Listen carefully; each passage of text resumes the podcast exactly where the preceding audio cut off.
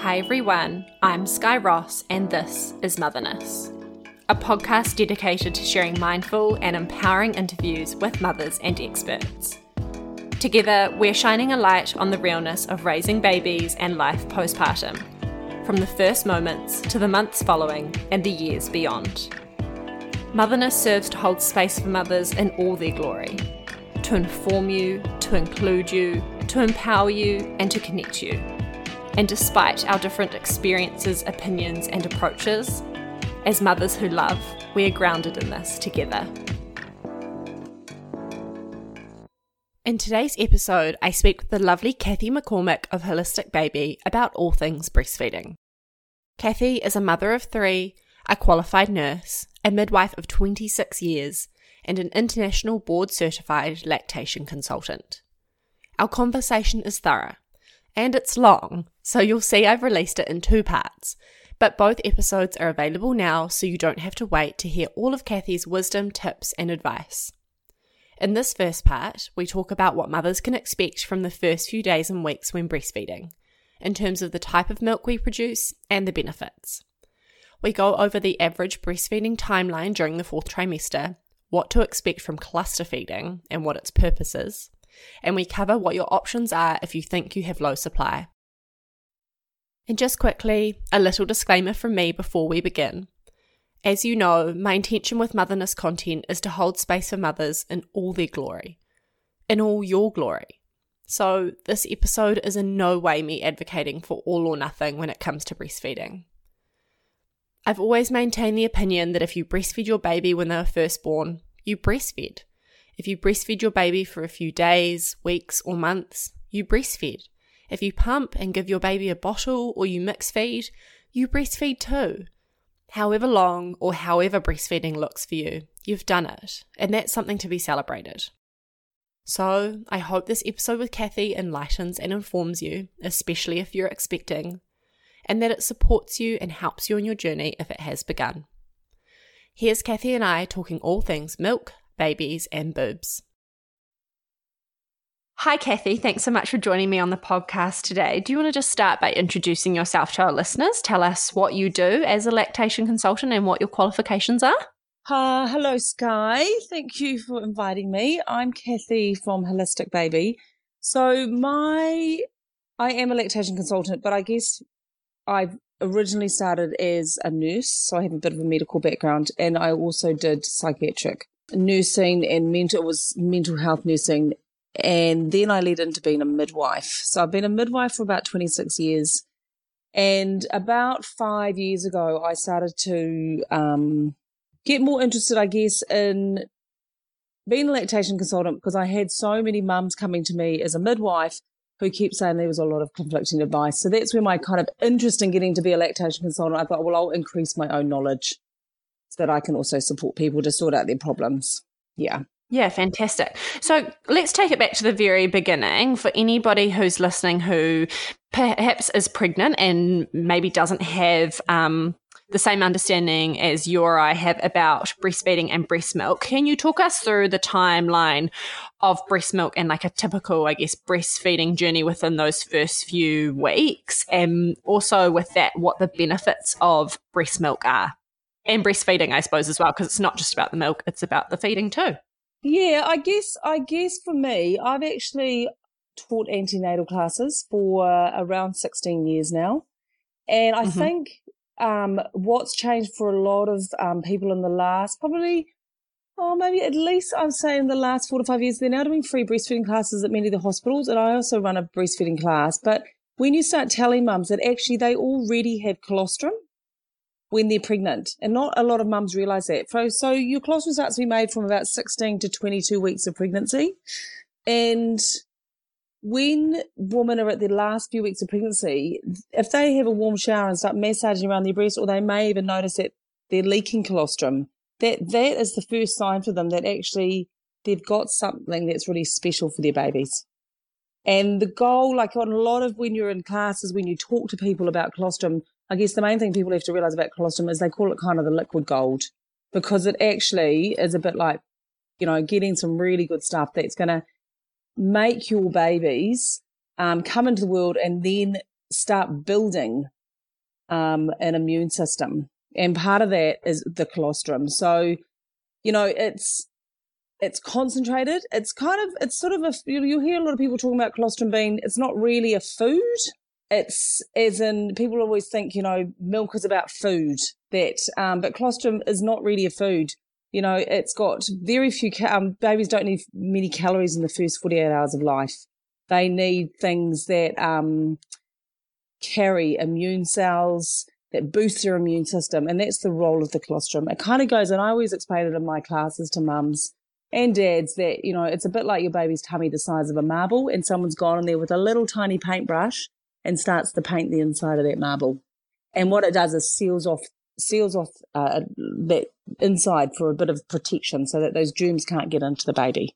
Wow, it's incredible, isn't it? Well, it is incredible, and that you don't need a lot of it. So, you know, some people when they do um, hand expressing see nothing, but you hear a baby swallowing on the breast.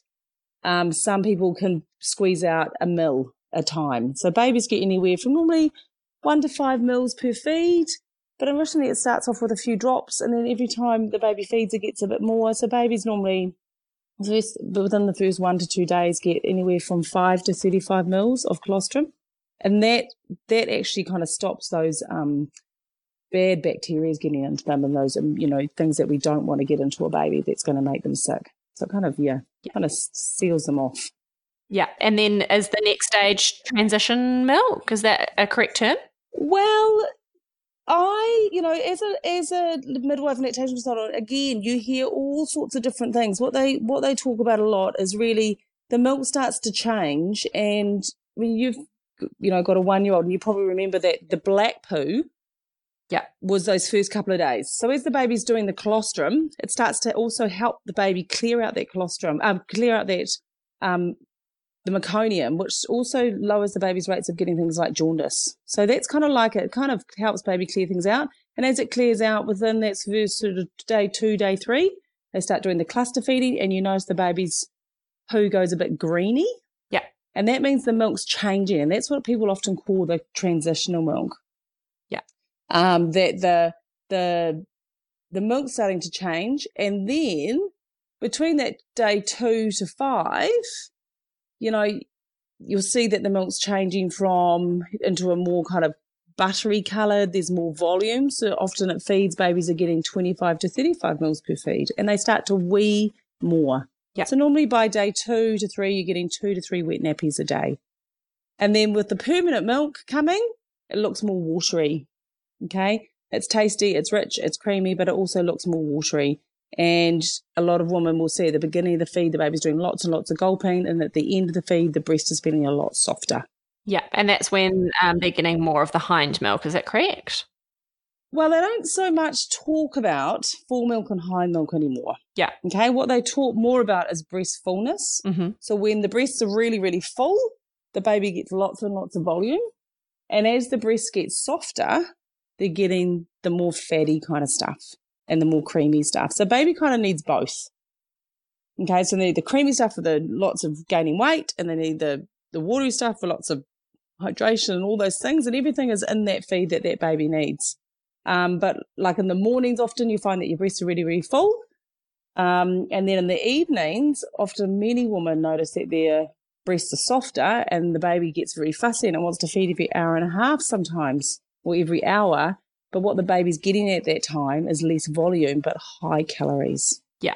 It's incredible, isn't it? And that's what, yeah, it is incredible. And that's where parents find it's hard because, you know, as you've probably experienced, the evenings, babies take up a lot of time.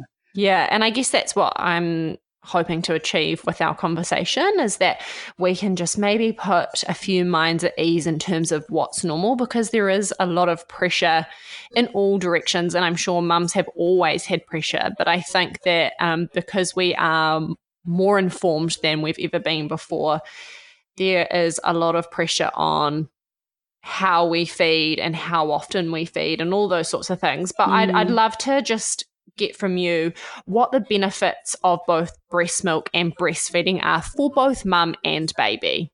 I think probably the biggest benefit for many mothers I find today um, from, I guess it's like, you know, you've got your physical, your physical benefits. You'll hear lots of things, um, the, about the good things about breastfeeding. So for a mum, it, you know, it, the early the baby feeds, like pretty much straight at birth. Okay. The baby's suckling early. You're going to get reduced bleeding and hemorrhaging rates. Mm-hmm. Okay. People talk about, you know, your body returns to its pre pregnancy body weight sooner because you're using more energy with feeding your babies. You know, it helps with you um, to delay your return of fertility. Um, it also, a lot of parents and, and people don't realize that, you know, breastfeeding may also reduce your risk of premenopausal breast, ovarian, and um, um, uterine cancers. Mm-hmm. So it has quite a lot of long term benefits. Um, it often leads to stronger bones and less osteoporosis. And, you know, it's cheap for yep. a lot of mums. You know, you're not working, and so it's cheap. But also, for many mums, what I find one of the biggest benefits is when they successfully breastfeed, their mood is often better postnatally. Mm-hmm. When they get that kind of achievement in themselves, that's where I see a lot of this the social side of breastfeeding and the emotional side of breastfeeding, that they really feel like they've achieved something. You know, that's something that I particularly am interested in when I when I talk to mums is where is their emotional state? Because often I find that if I can support them there, the breastfeeding just gets easier and easier and easier. Um, and then for the baby, you know, babies don't need anything other than breast milk for the first six months of life. Um, you know, it's free compared to formula. They get all their nutritional needs, all their immunity from it, all their developmental needs. And I think that's another thing for mums that when you start to explain about the how the baby develops, it's also related to the breastfeeding. Um, they get lots of skin to skin contact with you. Um, they get lots of anti-infective factors. Um, they ha- tend to have less admissions to hospitals, you know, for your gastroenteritis, your diarrheas, and other infections. Mm-hmm. There's lots and lots of evidence there about, you know, it lowers your risk of being overweight later in life, lower rates of obesity, um, eczema, diabetes in childhood and adulthood. Um, and I guess for me, I, when it comes to the benefits for mothers and babies, I kind of talk about that, but sometimes when mothers are having issues, they're not really interested in hearing about the benefits because what they're doing is they're struggling. Yeah. You know, and I think it makes a lot of guilt for many mothers when you focus on some of those things. Yeah, absolutely. I mean, I can I can relate to that. I had a really difficult time. Our first week was actually fine. And then after that, I started yep. to get really sore nipples. And I saw a great yep. lactation consultant through yep. Waitemata Health. And um, mm. my, we'll kind of get into this a bit more as I ask you more questions. But essentially, my daughter was, um, it was I was told she had a tongue tie, but we managed to find a different position that meant that when yep. she was latching on, she had a deeper latch. I had no more nipple trauma. And actually, I think because of yeah. um, the pressure and, like, I guess the regimented structure of trying to get a baby to latch, it's kind of like they've got to do this and they've got to do that, and you've got to hold them this way. I was actually controlling it too much. And I think there's yes. a lot of that that comes into breastfeeding is that um, mm. there is a huge element of us wanting to control it. And um, mm. a lot of the time, I think we need to learn how to surrender to the process a little bit more. And it's a learned art, it definitely is, or it was for me at least. It's, absolutely. It is. But I think it's also, it's, you know, it's, I was just did actually a, a, um, a mum and me course today and yesterday a mother support group that I run. And a lot of the mums talking about the issues with breastfeeding. And I said to them all, actually, what I see mostly is most of you aren't actually tuning into your babies. You know, not in a bad way, but in a, they're like, oh, the, the baby just has to feed, or you've got to hold, like you say, you've been taught to hold it this way and hold it that way, and the baby's fighting them, or the guilt of having to sometimes give some extra milk because the baby's not gaining weight and all that. And that all gets mixed up. And then mothers struggle because like you say, they can't surrender. Yeah. Because there's so much information. Yeah. So let's take it back to what's normal. There are, you know, we've talked about the pressure. There is, I think, a huge amount of pressure to have your baby from a really early stage, or this was my experience in a lot of an experience mm. for a lot of my mum friends as well that babies should be feeding on a schedule or feeding two to three hours. Can you just take us through what is normal in terms of frequency and duration? Okay, so what I, how I have always dealt with it is one, I always say to mums, you know, the thing with, the thing with pregnancy is you have all the testing, all the te- technology now. You've got all the stuff. We give you so much input about you must take this and you must take that and you must do this and you must do that. And then it comes to the birth and whether it's a natural birth, you want that. And if you get it, you know, you're successful. If you don't get it, then you get medical intervention. And so you actually start a bit off on the back foot. Yeah. Um, and I think for many, for many births now, there is often some medical input on some level. And so we've actually got mothers and babies. And then as soon as that baby's born, you're told you need to do it Actually, We need to do skin to skin. We want this baby feeding whenever it likes. And it's very overwhelming for mothers. Mm. You know, I mean, how did you feel after your baby was born? Were you full of beans? You know, what sort of birth did you have? I often say to them, now let's look at where your breastfeeding journey actually started. And so when I look at the whole picture, I kind of go, okay, well, let's go back a bit. You've got this problem that you're telling me about. But often what I find when I start talking to them is actually this mum might have um, had the baby, the baby went skin to skin, but it didn't want to latch immediately.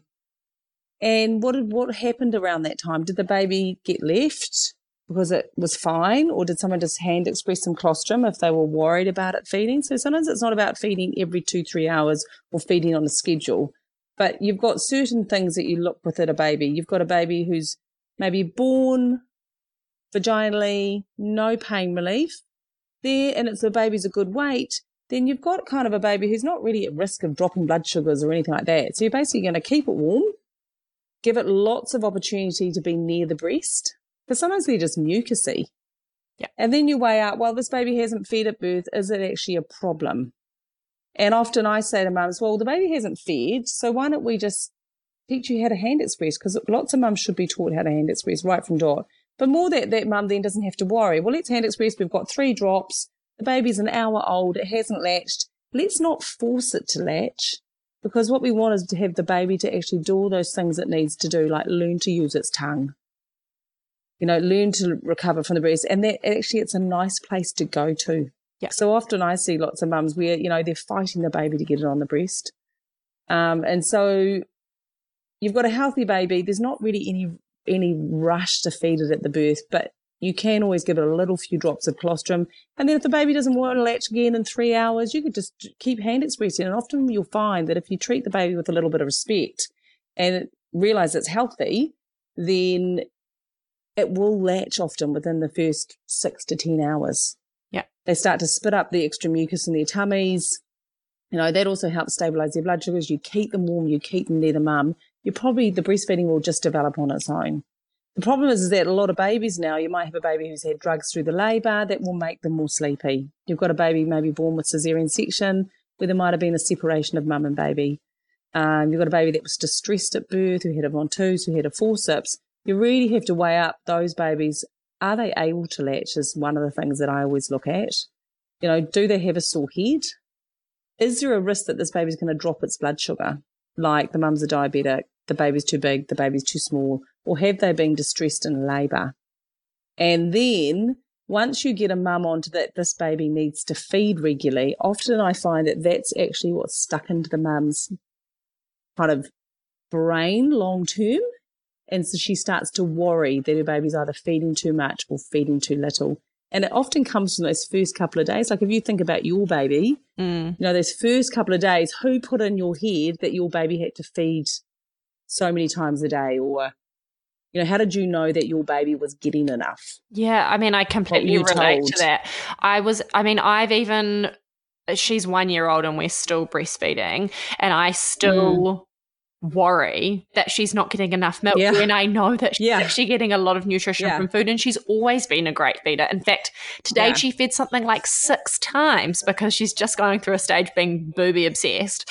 Um, but, but where did that worry come from? Well, it comes what stage from, do you think? Yeah, I think it comes from getting all the information from experts, which I'm saying in quotation marks, continuously yeah. throughout those first few weeks. I think as well. Mm, um, so first, yeah, you know, even if there's pressure to feed regularly, I think also there's pressure to space out feeds as well. Yes. And I went yep, to, it was, yeah, like a baby and new course that was done through the centre, which I did my antenatal classes. Yep. yep.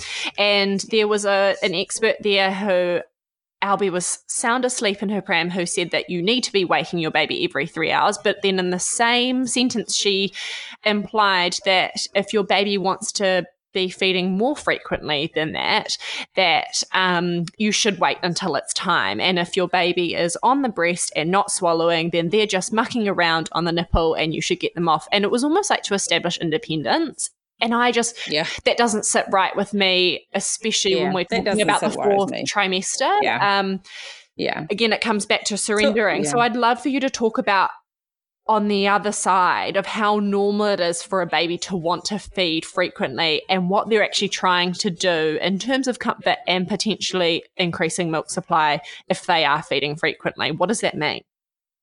I guess one of those things that you said about the independence, the first thing is feeding, breastfeeding is not just about food. So they go to the breast for many, many things. And it's like you talk about the fourth trimester. The breastfeeding is just a huge part of that. This baby wants to be close to you, wants to smell you. You know, any upset you know, you put them on the breast, they'll often stop being upset instantly.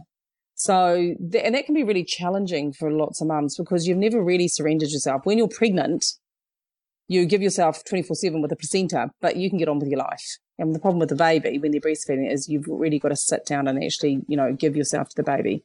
So babies are very different. And, and you talk about averages. So most babies need to feed eight to 12 times in 24 hours for a mum to maintain a good milk supply. And you're looking at an average woman produces about 700 to 800 mils by the time the baby's about two weeks of age. Mm-hmm.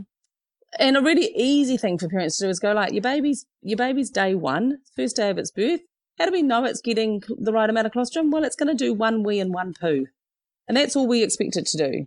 Day two to three, the baby's getting more milk. So you're expecting the baby's going to start doing two wees on day two, three wees on day four, you know, three on day three, four wees on day four. And so the baby's getting more volumes come through. Yep. Now, some babies will only feed eight times and they could be, you know, 20 minutes on each breast and they're getting the output. So it's more about the output. So you could have a baby feeding 12 times for an hour and a half each time and you got no nappies happening.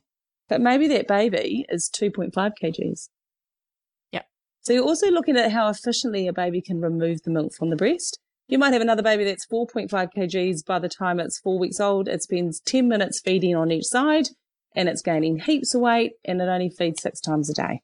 So it's really about working out how your breasts work in relation to your baby and what they're actually getting and then looking at it going, are they settled?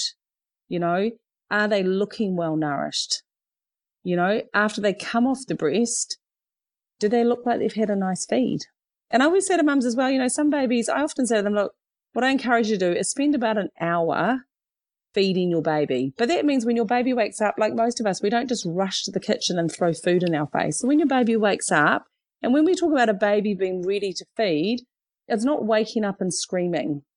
You know, it's a baby waking up. You'll often see them looking around, licking their lips. Well, that's the time to actually pick the baby up so that they're actually kind of having this lovely little wake up time and you can talk to them and they'll often coo at you or they start sucking their lips and sucking their hands and things. And then when the baby comes to the breast, then that's still within that hour. So they might do five minutes waking up and then they might do a bit of a feed and then they come off and then you have a bit more conversation, like you talk about connecting with them. Mm-hmm. And then you might notice them actually mouthing again and licking. It's time to put them back on the breast again. And then you might change their nappy and then, you know, have a bit more conversation and then they start going, Oh, I'm fussing. I'm getting tired. But often for that newborn, they want to go back on the breast again so they can settle into a nice sleep.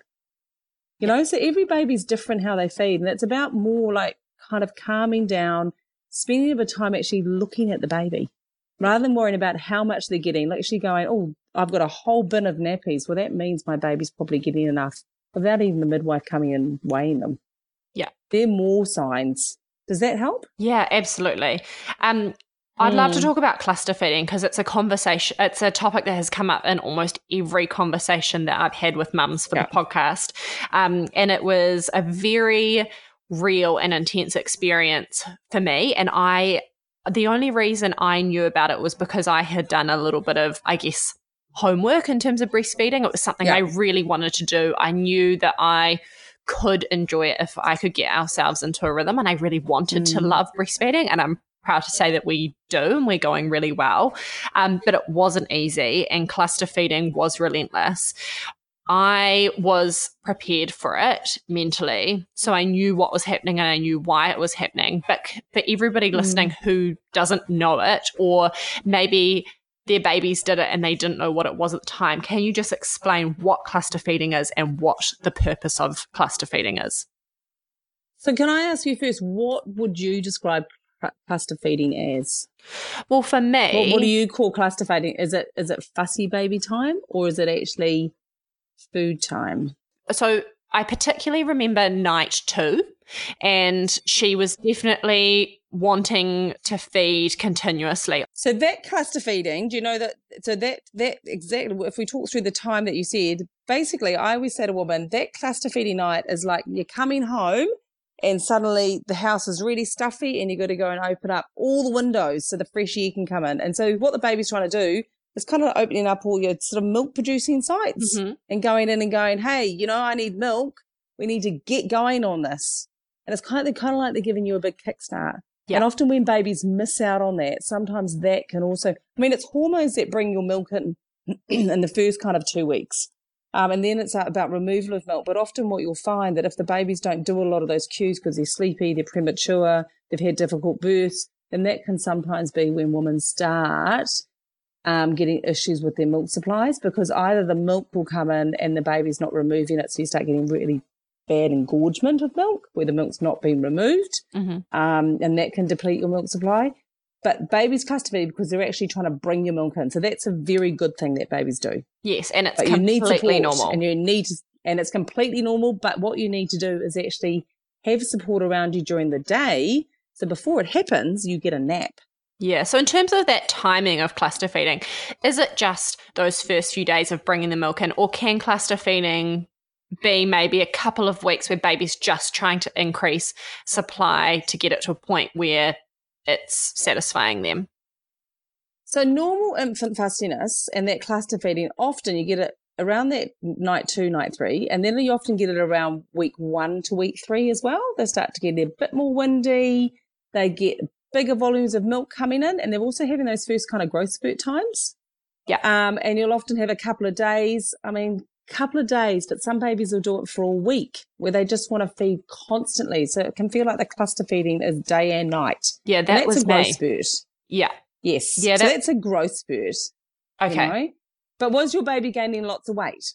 Yes, she was. And, you know, I also took the approach of if she's upset, I'm just going to feed and I'm not going to question that I've got low supply yeah. or worry about it. It was yeah. just um, my greatest mission during those first few weeks in terms of establishing breastfeeding and it was the advice of my midwife as well she was fantastic mm. was just if she's fussy she's just yep. she wants more milk and maybe she's still hungry yep. and i just went from what yep. felt like empty breast to empty breast but not once did i ever question my supply because i knew just from those signs that we've talked about that i had plenty of nappies going out and at the end of the cluster feeding session which went on from weeks. So yeah, weeks one to three, essentially. It was not just a couple of days yeah. for me, it was weeks. And she went from about yeah. 7 p.m. sometimes till 1 a.m. constantly, breast to breast yeah. to breast to breast. But then after that, I've had a really good supply since. And so I think because mm. I was aware of it, I surrendered to it. But I know that a lot, a lot of women get blindsided by it because they aren't aware of it. So it's really good to have that insight. I mean, often they can get blindsided for two reasons. because you know, often between week one and week three, sometimes, you know, all these support structures go. Often dads go back to work or grandparents go back to work. And so it can, you know, they're tired. And so, you know, they, and also for those support people, they often come home at that time of day at between seven o'clock at night. And suddenly you've got this screaming baby and a mum who's, you know, tired from the day. And all those support people want to do is actually naturally fix it.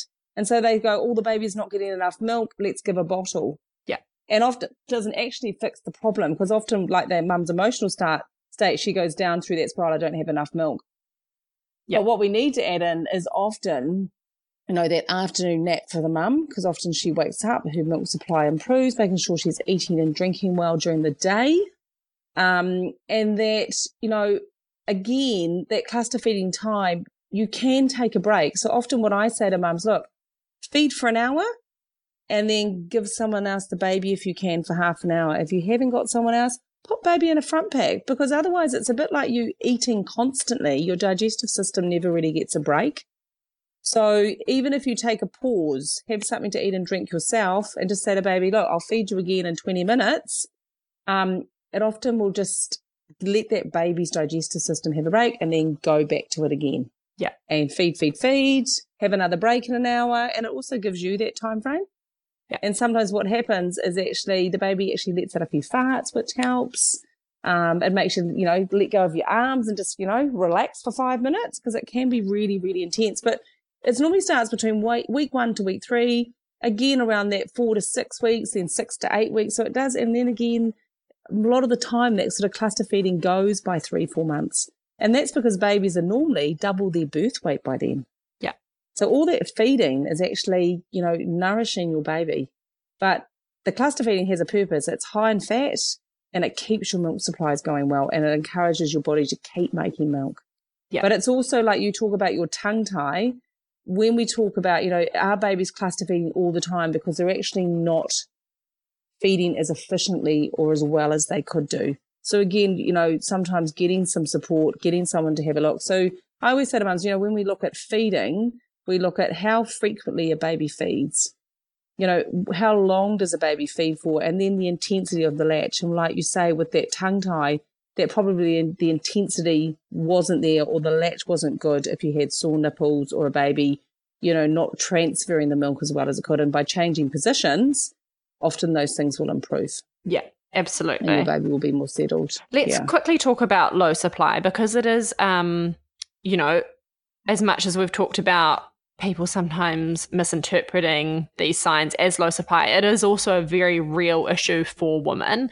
So, um, yep. How do you know if you do have low supply? At what point is this cluster feeding and this maybe unsettledness potentially a sign of low supply? And what are your options um, in the first instance for something like this? I guess I guess the thing for me is um, the first thing is look at the whole baby, you know, look at the whole baby and the mother relationship as a whole. You know, is this a new thing that you think you've got low supply? Have you always had low supply? And um, you know, look at I'd probably for many mums like, was your baby considered a normal birth weight to start with? You know, because obviously if you've got a baby who's four kgs and a baby who's 2.5 kgs, if that four kg isn't gaining weight for a week, it's still got a quite a big buffer there to work with. If you've got a baby who's 2.5 kgs and hasn't gained any weight or is losing weight, you know, we've kind of got a little baby anyway. So I think when it comes to low supply, you know, you don't have to always rush in. Um, you can actually I had a girl, an example is I had a mum ring me recently and, you know, her midwife was worried about low supply and this baby not gaining weight. And when I actually talked to the mum, the baby's birth weight was 3.5 kgs at birth. It was only week three and the baby was already 3.7 kgs. So it hadn't gained a lot in the last week, but overall it was above its birth weight by 200 grams. And I went, like, I don't think that's a reason to start formula. Yeah. You know, I think we've got a week that we can try and improve the latch and she went on to not having to give formula and things got better. But if you've got a baby that's, you know, that's not at its birth weight, um, then sometimes you've got to step in and be a little bit more robust with the solutions that you take because we want a baby to, one, be healthy. Okay. So first thing when you're looking at low, low milk supply, you'd be looking at what's the baby's output like? You know, have you got those nappies? Um, what's the baby's weight doing? You know, is it above its birth weight? Is it below its birth weight? Is it just that the weight's slowing down? Because also with some women, what you'll find is, I mean, did you notice when your milk came in, you have lots and lots of milk? Yeah, I definitely, if anything, had an oversupply, and that was a contributing yep. factor in um, some of my issues and wanting to see a lactation consultant. So I've never experienced that feeling of thinking that you've got low supply other than those first couple of weeks of cluster feeding, but I knew that she was just bringing the milk in. Yeah. But see, sometimes what happens is women get lots of milk initially. Like they can actually get lots and lots of milk in the first two weeks because it's to do with their hormones bringing the milk in.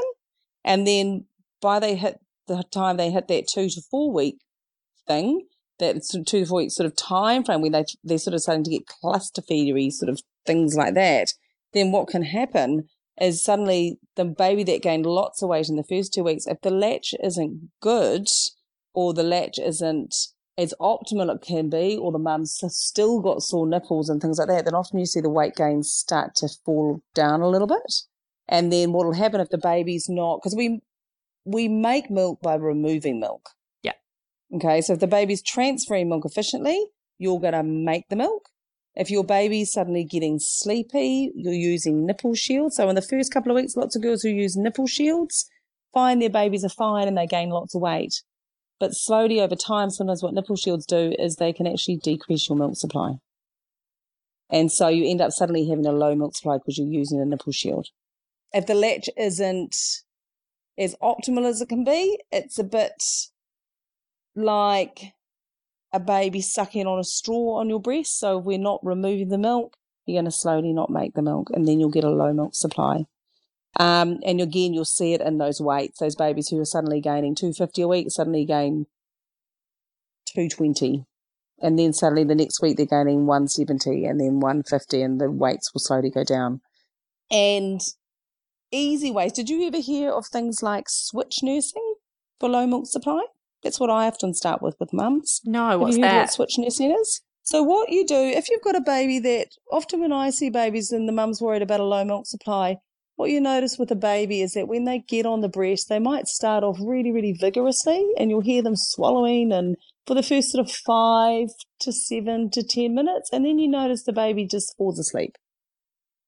Mm-hmm. And what happens is the baby's kind of the milk supply stops the flow and the baby kind of loses interest. And so what you do is you take the baby off and you switch to the next breast. So when that baby gets on the next breast, you'll actually get another letdown. And the baby opens its eyes again and goes, Oh, there's some milk. So the baby gets more vigorous again. And this is how we used to treat low milk supply before we had lots of breast pumps. So when you've been a midwife for 26 years, we didn't used to have lots of hiring of breast pumps. We used to switch nurse. So you'd see this baby get on the next side and the baby might go for five or 10 minutes and you hear the baby doing lots of gulping at that first five minutes and then they slowly get really sleepy again because the fast milk starts to stop and they lose interest again. So they get a bit sleepy. And so we're like, right, off you get back to the first side. And often women would switch two to three times in a feeding. So I know you get told feed on one side for a long time, make sure they get the watery stuff, then the creamy stuff at the end. This kind of is a way to actually keep babies interested. And often what you'll find is within 24, 48 hours of keep switching them, switching them, the baby's finally on there going, listen, stop switching me. Okay. I'll stay awake and I'll keep mm-hmm. sucking. And often your milk supply increases really, really quickly. So that's quite an easy thing to do if you think you've got low milk supply. Look at the way your baby's on the breast. Are they continuously interested when they're feeding or are they just doing a couple of sucks and then they fall asleep? So encourage them there's also something called breast compressions. You probably wouldn't have done that if you had lots of milk supplied. Have you ever heard what a breast compression is? I've heard of them, but I didn't have to do it myself. So what a breast compression is is basically you. Some people squeeze their breast when the baby's on there. So if the baby's on there, suck, suck, suck, suck, suck, and the baby starts to lose interest. And we often do it with little premature babies. As you give your breast a bit of a squeeze and it kind of squirts a bit of milk out and the baby goes, ah, that's right, there's milk. And they start to suck again. Mm-hmm. So that's another thing you can do. When you squeeze the breast, you don't want to bruise the breast. Like I've seen lots of mums being a bit vigorous. Um, sometimes it's just enough to jiggle your breast. Or some mums just kind of start moving the baby's chin underneath with their finger, and that will often give babies some support so they can kind of increase their sucking on the breast. And that's another way to increase milk supply. There is lots of other things that you can do, like taking have you heard what a galactagogue is? Is that um is that like essentially a medication that increases your milk supply? Is that like domperidone? Yeah, so that's that's the medical drug. Yeah. I mean, what what I hear a lot of now is that people go, "Oh, I'm just going to go and take domperidone," um, which is a drug that some women can take, not all women. It needs, needs to be prescribed normally by their GP, so they can actually get a good medical um, history of them. Uh, is it suitable for them? Mm-hmm. Um, from a lactation point of view, I'd be looking first at not jumping into something very medical. Um, first, I'd be looking at the latch, you know, doing the switch nursing, looking at other things. Are they using nipple shields? Are they have they tried the you know the breast compressions? Are they using a pacifier or a dummy or a bottle? So pacifiers and bottles. I mean, they used to say it was the suck that really affected and confused babies with breastfeeding. What they now find is actually the flow of the milk, particularly with bottles. That what babies do on a bottle, if they get the milk fast, then what they do on the breast is if the milk's not coming fast enough, they lose interest.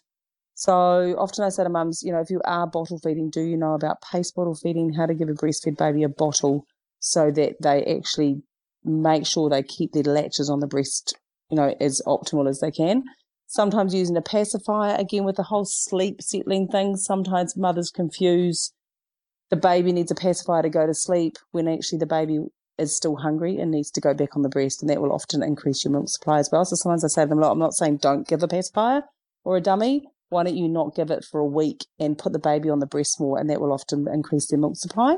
And then, are they eating properly? Are they, you know, drinking lots of fluid?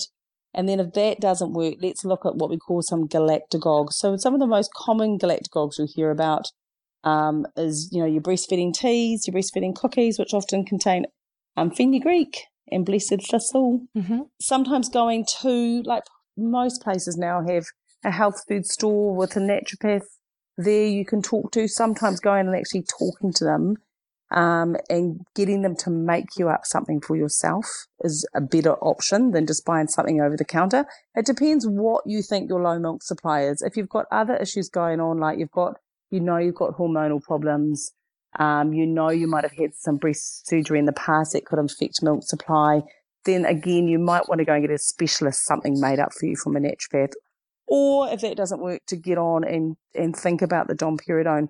The other thing with the domperidone is often what women don't realize is that if you're taking domperidone, initially you still have to do some pumping. If the baby's lact isn't as optimal as it can, a lot of lactation consultants would say that you also have to be pumping if you're on the domperidone to boost up the supply. Um, and with any of these things, once your supply comes off, uh, the main thing is we don't want you just stopping all those supplements or stopping your domperidone straight off because if you stop it, often your milk supply goes down again. So you often need someone to support you while you wean off the things that can help increase your milk supply. Yeah. And I guess with all of this as well, your ultimate number one go to is either your midwife or having a referral to a lactation consultant who can, you know, take in con- into consideration your specific circumstances and give you the best advice for you and your baby. I think sometimes what happens is, I mean, probably the biggest complaint I hear from from women is the conflicting advice. You know that you often we're birthed in hospitals, um, and you've had one midwife tell you this way to hold your baby, another midwife told told you another way, um, and one says you've got a problem, one says you don't. And I think you you know going like you say going back to your own midwife who you've obviously built up a relationship with yeah and really working it through with them they'll be doing the you know the regular checks on baby and yourself and I think probably the biggest challenge we've got, you know, is that midwives, you know, often carry big caseloads for them to sit down and sit with you while you feed. You know, especially at home if you're having problems, sometimes that doesn't happen because they just physically can't. They've got lots of mums they're trying to see. Um, and that's where a lactation consultant can be of benefit that, you know, they'll often see you and they'll sit and they'll watch how you sit, how you prepare yourself to breastfeed, you know, how, what happens to your baby when they wake up? How do you make sure the baby's actively on there? And that's what I do a lot of is just saying to mum, oh, okay, you sit. And often again, you know, I see a lot of mums who are really uncomfortable. I mean, do you remember those early days where suddenly you're sitting up, your shoulders are tight, your neck's hurting. Yeah. And you have everybody telling you, do this, do that, relax. Mum gets involved, you, grandmother gets involved. It's like, oh my yeah. God, everybody back off. Yeah. and that's, and yeah, and I just, and often I say to girls, you know, the thing is that all those people are trying to give you really good advice. But the problem is, is that babies change, like you've said, babies change so much. Um, and what worked in that first day when that first midwife told you to hold your baby in that way, that was the best advice for that day. But now we've got a baby who's one to three weeks old who's screaming and fussy that, you know, sitting in these upright positions often and feeling stressed before you even get the baby on um, is a challenge in itself. And that's why sometimes getting a lactation consultant come to your house, look at what you sit in, you know, look how you sit, look how you hold your baby, you know, look how you observe your baby when you're feeding can be actually a really good support. And probably rather than getting sometimes, you know, a midwife or a lactation consultant, I often say to mums, do you know someone else who's breastfeeding? Mm. You know, because meeting someone else who's breastfeeding, I've just started a little mother support group and I only get six mums. I used to have 20 mums for like 10 years come out to my clinic and uh, community house in Titirangi, but my clinic now I've got six mums and I had four in here the other day and they all loved it because they were like, oh, that's how you hold your baby. Oh, I haven't tried that way. You know, and often you teach each other. Yeah, that And was so my also with that experience. cluster, you know, it's yeah. Yeah, I have a fantastic coffee group and I talk a lot that they have really been my village. And I, so I was, Yeah. um, I think a few of us saw lactation consultants. One has a condition where she has low milk supply. She, she did everything that you've mentioned and she just cannot, her body cannot produce milk. So she's seen lots of lactation consultants. One saw mm. a lactation consultant in terms of wanting to introduce a bottle, and then I saw one for the issues that I had. And I was the only one doing a laid back hold. And I also wasn't latching her on, you know, in terms of the traditional sense of Yeah. hold the head this Yeah. way and position her and make sure Yeah. that you rub your nipple on her nose or her chin to open her mouth. And I just didn't, the, the first thing that I was taught was lean back, get comfortable. Put her in the middle of your chest and let her bob around and even put your bra down or go topless and let her bob around and Yeah. choose which which breast she wants to Mm. latch onto. I will never forget sitting in that in that consultation and the elation that I felt of having my baby latch on with zero pain. And I it was like that Mm. oxytocin high again. But even the mums Yeah. in my group when we went for our coffee dates and they saw me feeding her that way and I was sitting in cafes with both Mm. boobs out waiting for my baby to choose which boob she wanted to latch onto. But it was so great because we learnt so much from each other. So I think that's Yeah. fantastic advice because we've all got our own tips and tricks and things that worked for us. Yes. You know, and I've got lots of girls that I've, I've, you know, sort of said, they said, oh, I've gone, I've been taught all this layback thing, but it's not for me. Yeah. And I go, that's actually okay because we can adjust it. Because the thing about breastfeeding, it's got to be for you. Yeah. You know, and it's like the girl with the low, low milk supply who probably needed to supplement her baby. I always say to girls like that, it's actually okay. Like, it's okay to supplement. If that's what you have to do to keep breastfeeding. So my, my real goal with a lot of mums is I want you to keep breastfeeding for as long as you want to. Mhm. And often when you take the pressure off them, women want to breastfeed. Yeah. Even if it's just twice a day. You know, I've had girls who've had to go back to work and they've ended up keeping breastfeeding because they realize that it's actually okay that they have to go back to work and give their babies other things because they haven't managed to pump. So get rid of the guilt, you know, make them realize they love their babies anyway.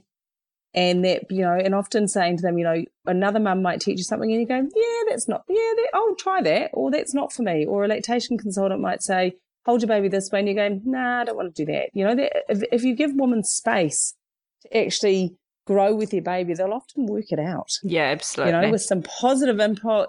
And like you say, to waiting for that oxytocin high, when you get it, you suddenly go, actually, I feel comfortable where I am with my baby. yeah, that's you a really nice feeling. Yeah, it's a really nice feeling.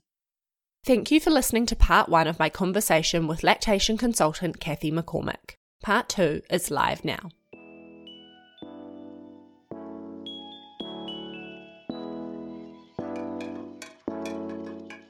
Thank you so much for listening to this episode of Motherness. For more empowering interviews like this one, check us out on Apple Podcasts, Spotify, or wherever you like to listen. And if you like today's episode, please subscribe and leave a review so more listeners can discover all that Motherness has to offer. We are at motherness.podcast on Instagram, and our DMs are always open if you need advice or would like to chat. I'm Sky Ross, and you've been listening to Motherness.